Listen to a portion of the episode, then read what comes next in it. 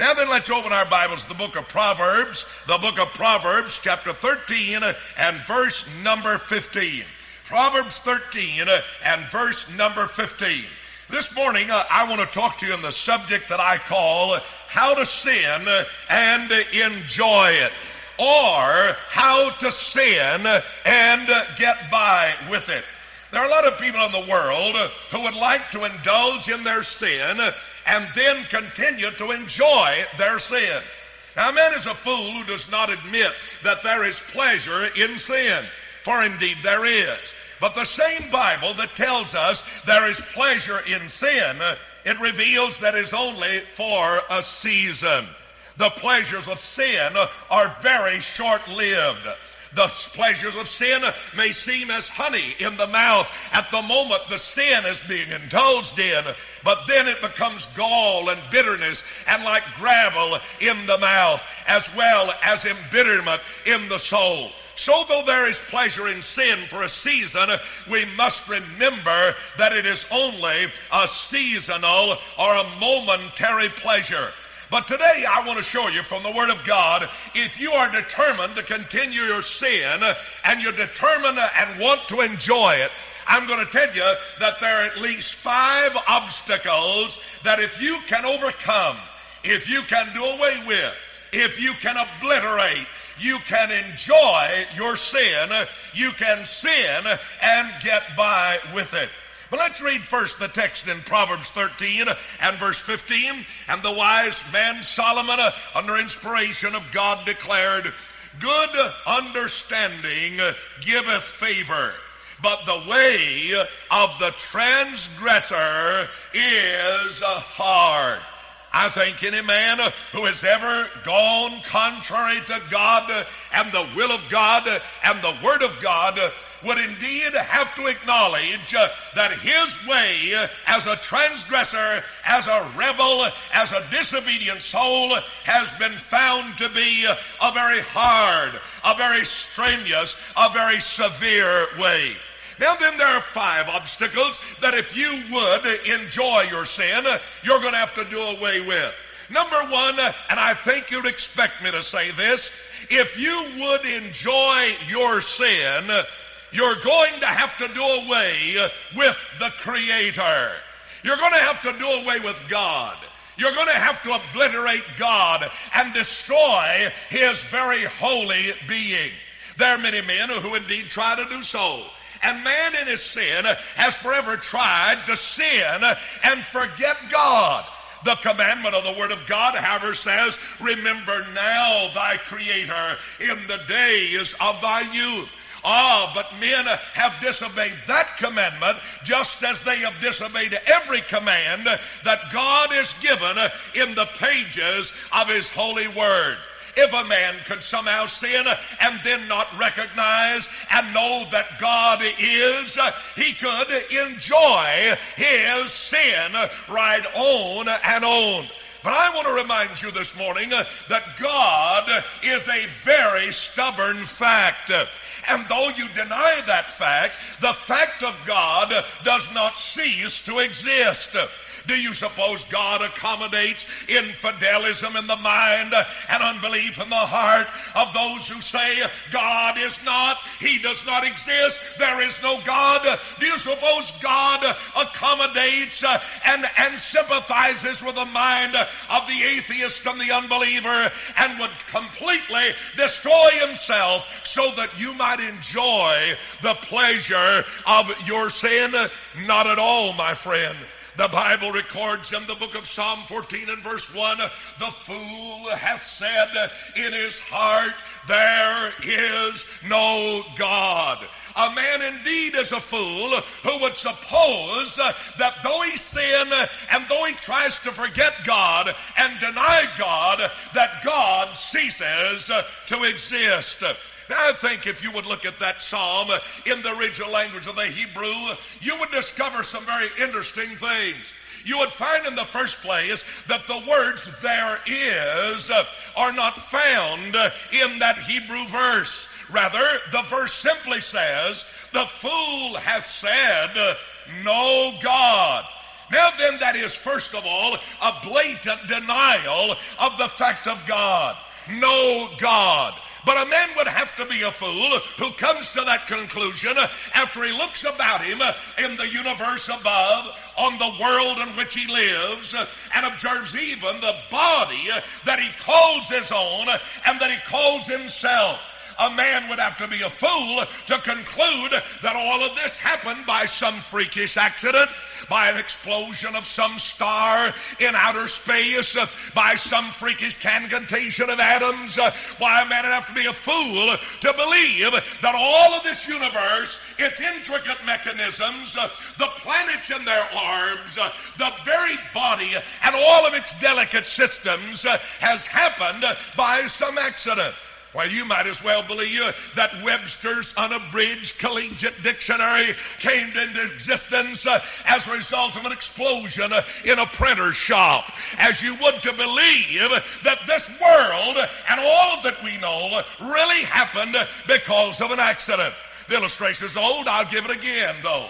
If someone were to say to me after the service, "Where'd you get that watch?" "Oh," I said, "is this an accident?" "How is that?" "Well, I said I was walking down the street the other day and picked up a few little pieces of metal. I found a strange-looking little piece of glass and some funny-looking gold hands, and I took them home and threw them in my wife's washing machine. I turned the washing machine on and waited for twenty minutes, came back, opened the lid, and lo and behold, I found that watch running, take, take, keeping perfect time and telling me what time of day it is." Well, you'd say, "Preacher, you're a fool or drunk one, I'll tell you that." The truth is, this world and all of its intricate movements is a manifestation of the very existence of God himself. A man tries to forget God to make him comfortable in his sin.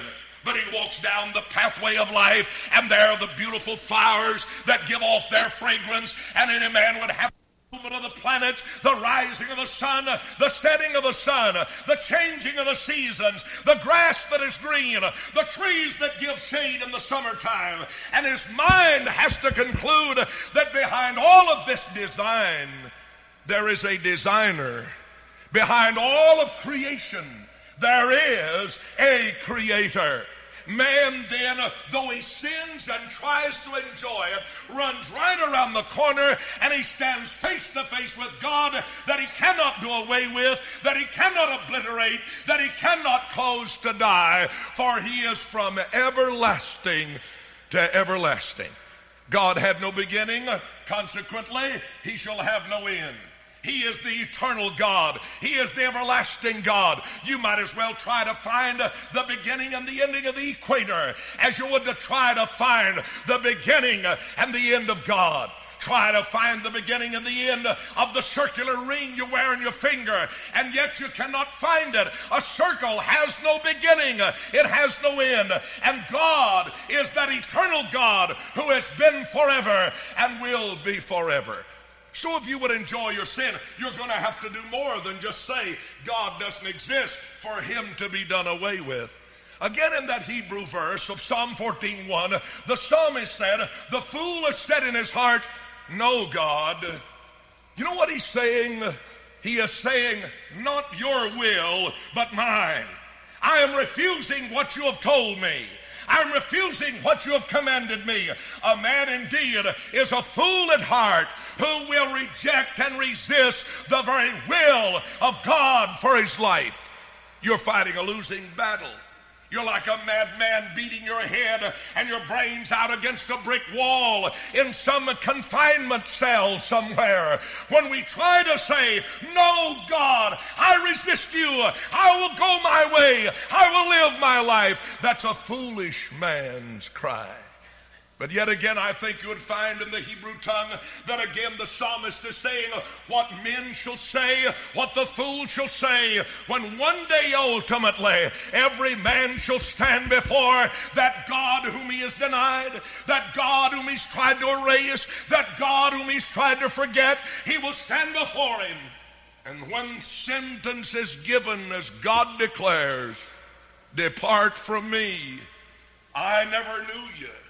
Depart from me, you workers of iniquity, into everlasting fire, prepared for the devil and his angels. I think then the fool shall be heard to say, No, God, no anything but that.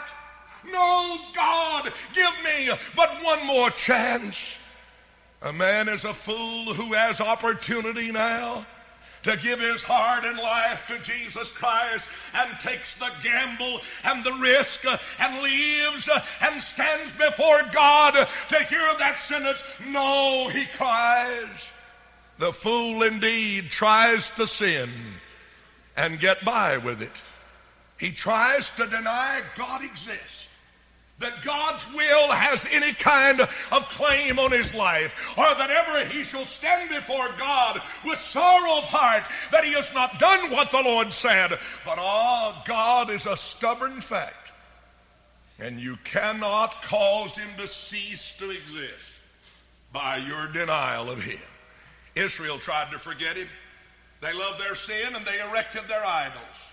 They bowed before idols of animals, of gold, of silver, of wood, of stone.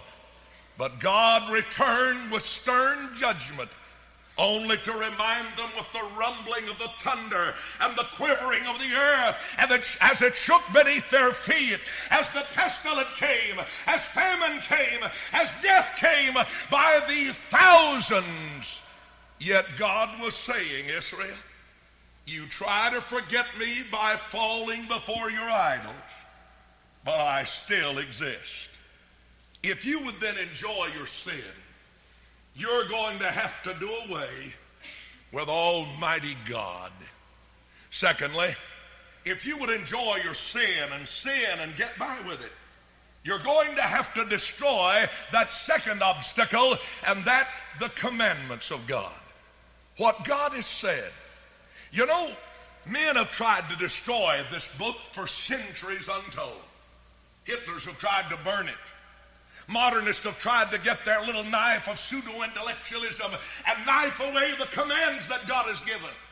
Granddaddy Ken Salving and his, his crowd of the new, mor- new morality have tried to say those old commands of God are out of date. We need a new set of codes of conduct. And literally, they're saying now, there is no authority for conduct in life. You should just simply do what is the most loving thing under the circumstances. It's a silly little thing called situation ethics. Do whatever is the likely thing and the best thing to be done under the certain situation. There is no set rule, but that's not what Jesus taught.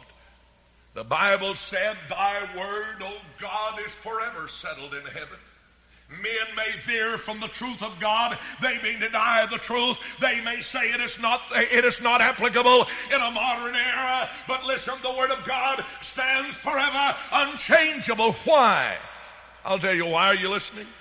It is truth. Truth is unchangeable. You don't change it. I don't care where, nor even if you want to gain the approval of men. Truth is still the same, even though you distort it. I heard the other day some fellows out talk, uh, talking out in the Midwest city. Man got up and he said, now I want to ask a simple question. He said to a school teacher, tell me, what is two plus two? The school teacher said, two plus two is four. Well, he said, thank you. He turned to an architect and said, Mister Architect, I'd like to ask you a question. What is two plus two? The architect said, well, approximately two plus approximately two equals approximately four. He turned to a lawyer in the crowd and said, say you're a lawyer, I'd like to ask you the question. And he said, what is two plus two? The lawyer got up very cautiously and went over and pulled the shades down at every window, dimmed the lights, and came around to the man and said, what would you like for it to be? That's what the world does when it looks at the Word of God. And that's what many a modernistic liberal theologian and preacher says. What do you want God to say? How would you like for him to say it? Would you like for him to say, it's all right for you to live like the devil and get drunk as Cooter Brown? It's all right for you to curse and be immoral and live a wicked life? Oh, the world says, I like that. But wait. There's an unchangeable truth. And whether you dish it out like people want to hear it or not, truth is still there. One great writer said, "Truth crushed to the ground shall rise again." And time and again have I heard the testimony of men, and even young men in this past week, of how they thought they could turn aside from what God has commanded, live the life they please, but they came against a brick wall. They drank their booze, they popped their pills, they injected drugs into their veins. They lived lives of immorality and sensuality. And yet there's the stern, unchangeable command of God. You'll have to reckon with that. And if you would sin and enjoy it, you're going to have to do away with this command. Now, why did God give us commands? Did he do it because he didn't love us? Not at all.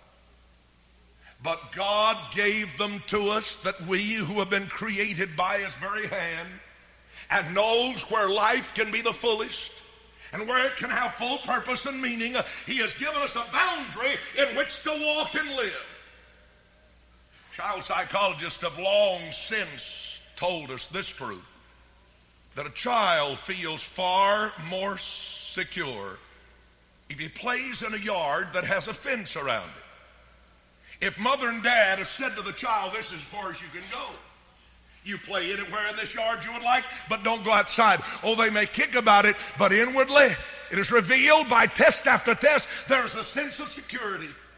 And though man may rebel at the commands of God, the only way there can be a security and sense of tranquility in the life is to know that you're within the confines of God's boundary. Well, you say, "I'm the free-spirited kind." Freedom that has no boundary is no freedom at all. It's slavery. If you don't believe that, drink all the liquor you want and wind up an alcoholic and see whose slave you are then.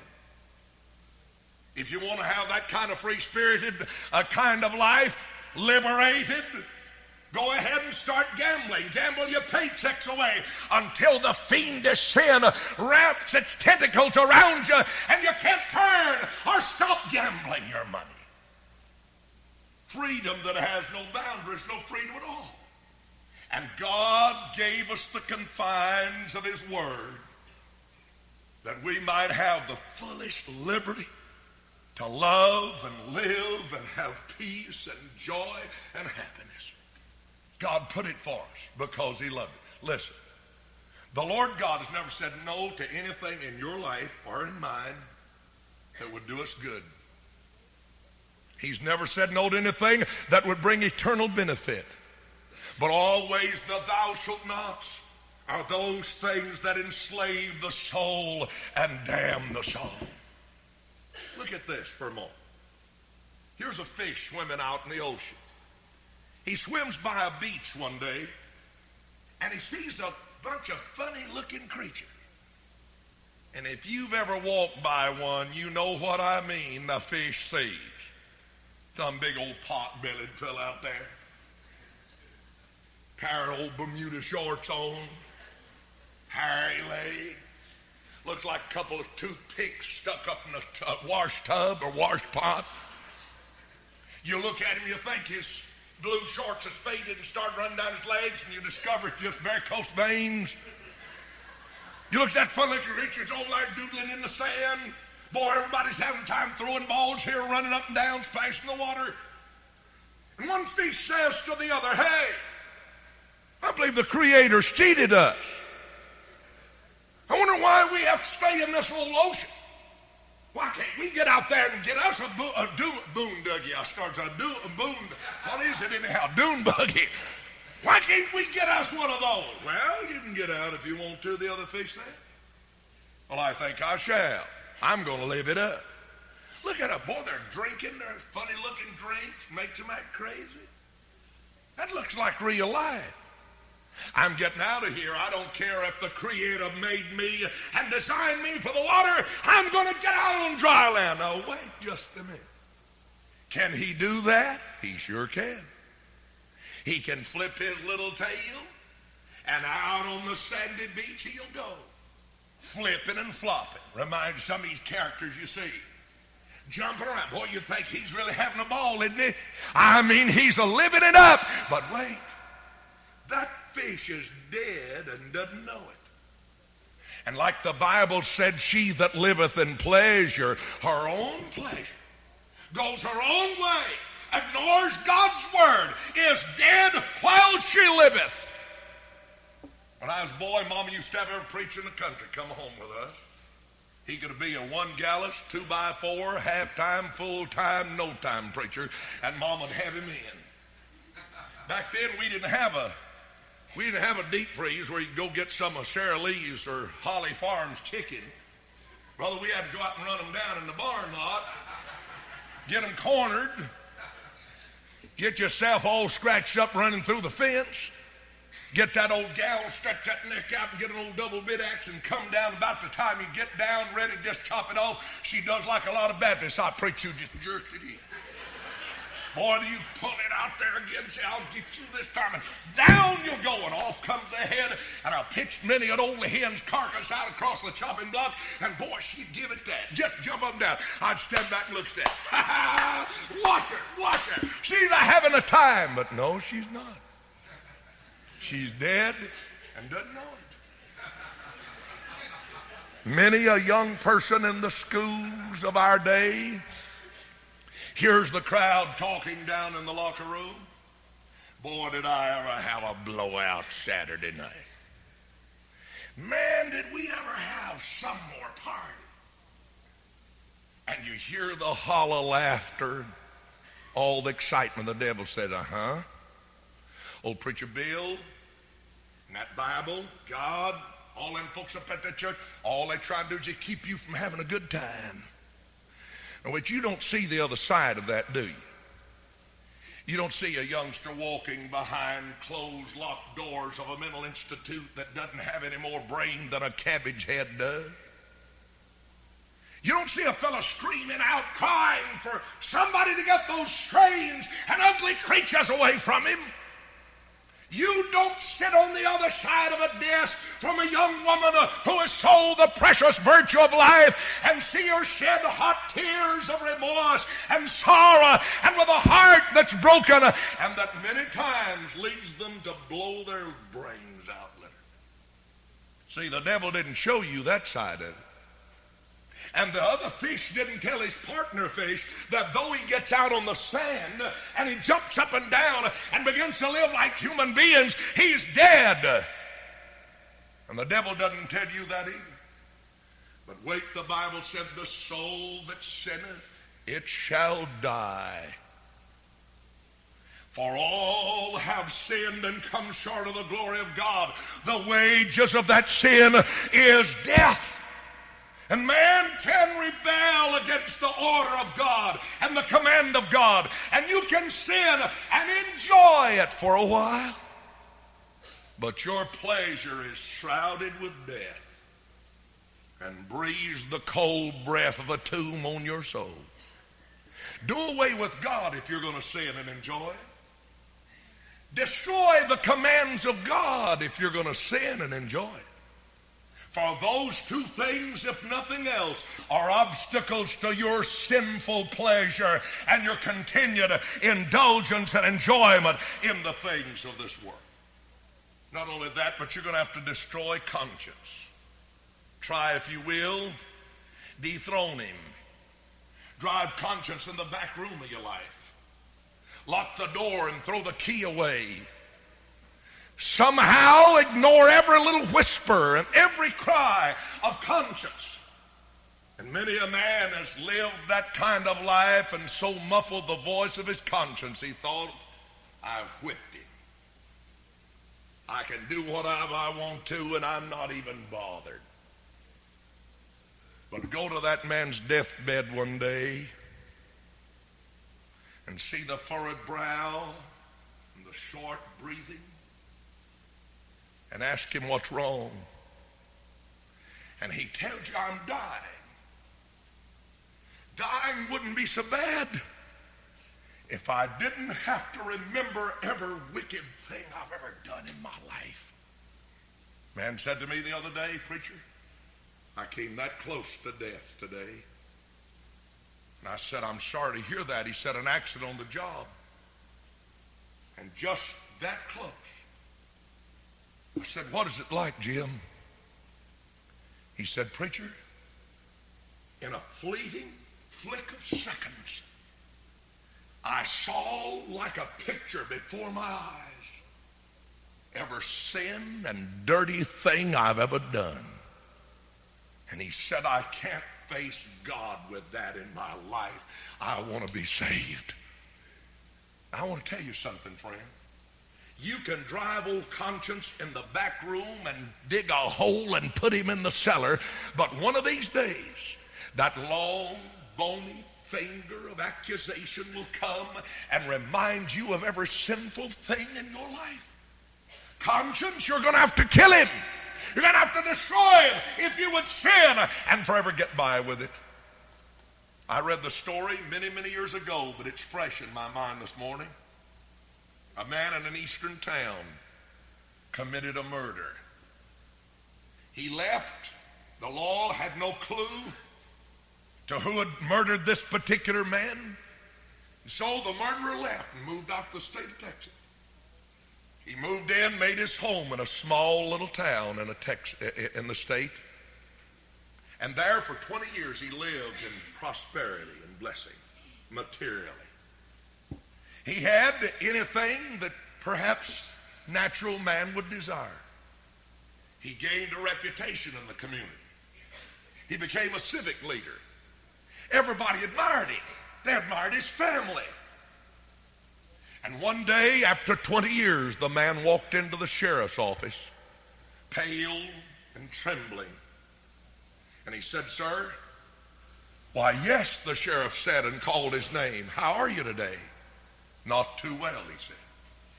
What's your trouble? I want to make a confession to a crime I committed some twenty years ago. The sheriff said, what kind of crime? And the man said, murder. I killed a man in cold blood back in such and such a town in the eastern part of this, of this nation. I moved here and got away from it. There's been no evidence, evidently, that they ever knew who killed him. And the sheriff said, my God, man, why have you come in after twenty years of a reputable life? Everybody respects you. Here you've got this community at your feet. Why have you come and confessed to this crime at this date? And the man said, sir, I couldn't live with it any longer. I'd walk down the street and a friend would walk behind me and just simply grab my arm to say hello. And fear flushed through my soul and my body like a million daggers. And he said, I thought it was the law who came to arrest me for my crime. I lie down at night and try to sleep.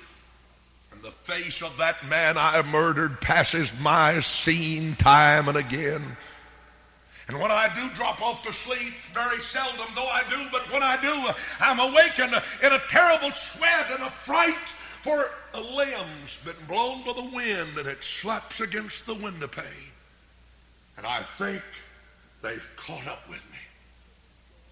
Mister, if you sin and enjoy it, you're going to have to destroy conscience.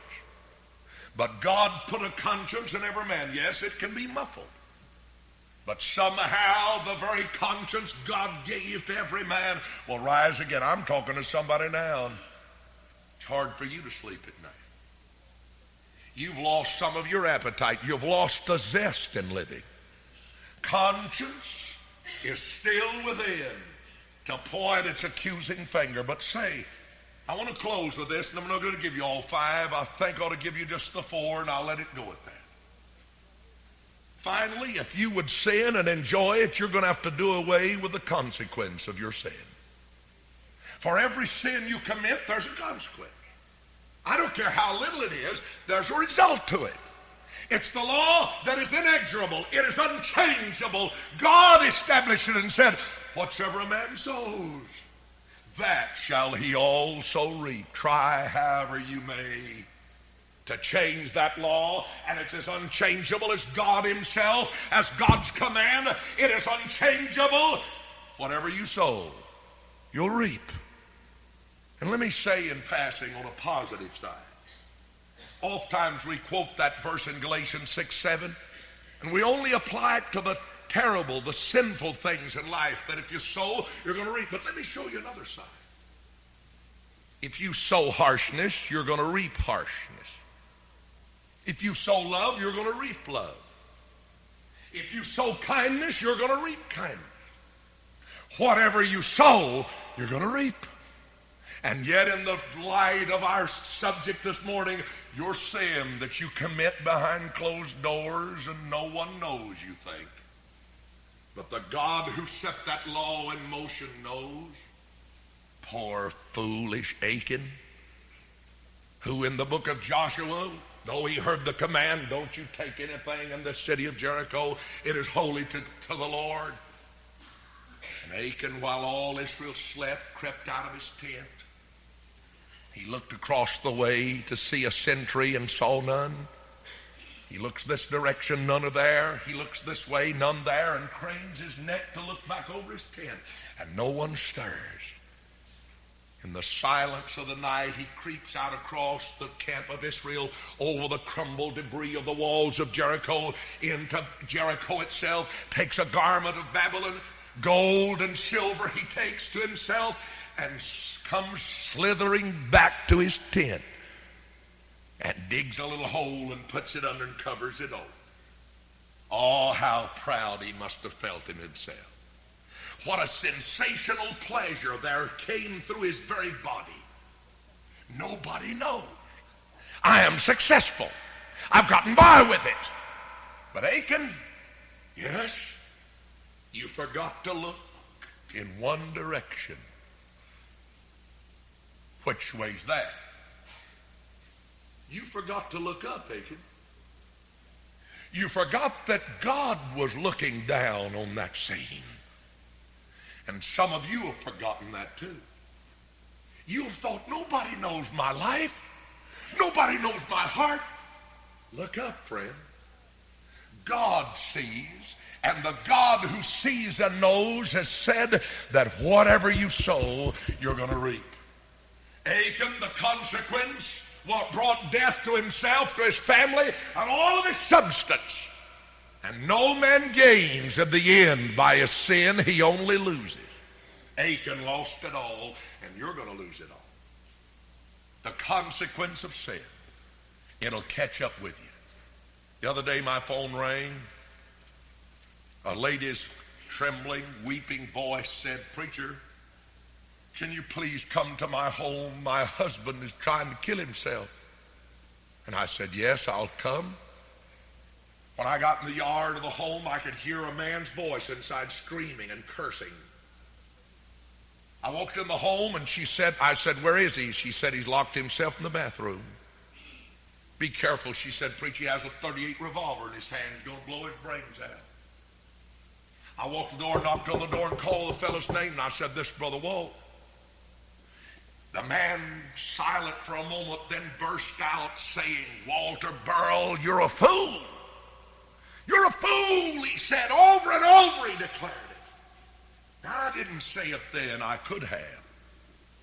And the thought flashed through my mind, fool I am. I'm not the fellow trying to blow my brains out. I'm not the man who's so despairing of life that he can't face anyone. I'm not the man who locks himself in the bathroom cursing God and cursing his own life and wanting to be rid of it all. Oh, listen. But I said to him a few words and told him I cared for him and wanted to talk with him. "I'm going to kill myself," he said. I said, "All right, you can do that, but don't do it till I talk with you." He opened the door, and I went in and took the revolver out of his hand, laid it up on the sink in the bathroom, and he just sat down in the middle of the floor, and I sat down with him. After some thirty or forty minutes of conversation with that fella, here's what he told me. "I've been unfaithful to my wife, and I can't face her or face you or God or anybody anymore. If you want to sin and get by with it and enjoy it, you're going to have to do away with the consequence of sin." But you nor anybody else can ever do that. There's a payday coming, sir. And the sin that you commit the most is the sin that's going to damn your soul. And that sin is the rejection of Jesus Christ in your life. Sometimes we feel like it's a little thing that I know I need Christ, and I walk out of the church and I don't trust Christ. But the most tragic sin you'll ever commit is that sin. And you're likely to commit it this morning if you're not careful.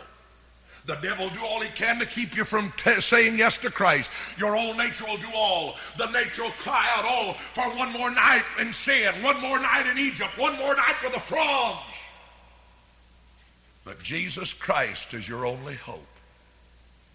And the psalmist said this, listen, and I close. In thy presence is fullness of joy. At thy right hand there are pleasures forevermore. Sin's pleasures, only seasonal. But the pleasure one has in saying yes in his heart to God and receiving Jesus as his Savior, that's eternal pleasure that never ends, never has a hangover, never leaves you with a guilt, but gives a peace in the heart that you're crying for today. I want you to bow your heads with me, please, for a time of prayer. I feel in my heart that God speaks to many in this building. In a moment, I'm going to give you an opportunity to say yes to Jesus Christ. I want you right now to realize that no man has ever rejected Christ and really gotten away with it. There's an hour when all men faced God. And there's a day coming when you'll stand before him with trembling lip and trembling knee and fainting heart to have to say, I'm sorry, I, I knew I needed him, but I just said not now. I'll put it off and put it off. And some of you put it off so long. You've tried sin's pleasures, and there comes the guilt and the tragedy of soul and heart. The conflict of mind, the condemnation of the holy law of God. And I believe you want to trust Jesus right here this morning. I believe there's some Christian I've talked to. You thought you could sin and enjoy your sin, but say these stubborn facts are still there. And I bid you this morning to confess your sin to God as a Christian. He said, I'll forgive you and he'll cleanse you from all unrighteousness. And to you who've never trusted Christ, listen to me carefully. It's so important that you do. If you would have Christ as your Savior, it takes but an act of the will, of opening the door, and in faith receiving Jesus Christ. You say, how do you do that? The Bible said it like this, whosoever shall call on the name of the Lord shall be saved. If you're willing to acknowledge to God, I'm a sinner, Lord. I'm lost. I need your forgiveness. I want you to save me. And we'll ask him, Lord Jesus, come into my heart. He promised that he would. And I believe you want to do that right now. I want you to stand with me, please, with every head bowed while we pray together. While every eye is closed, I want us just to join together, every Christian in this house on praying ground. I want you to pray with me. And then we're going to sing hymn number sixty-two, Just as I Am Without a Plea, but that his blood was shed for me. Father, you have seen this service. You are the witness to everything said and done. Oh, blessed Lord, we pray that men and women shall see the futility of sin, and we'll see the joy that can come through knowing Christ and through walking with him. Father, we pray for these now that need to respond and coming down this aisle and, and an open act of their own will saying by their coming, I do receive Christ, I do trust him, I want him as my Savior. And others, Lord, who are saved that have sinned in their life, may they come confessing that. And we'll thank you for all that you do in Jesus' dear name.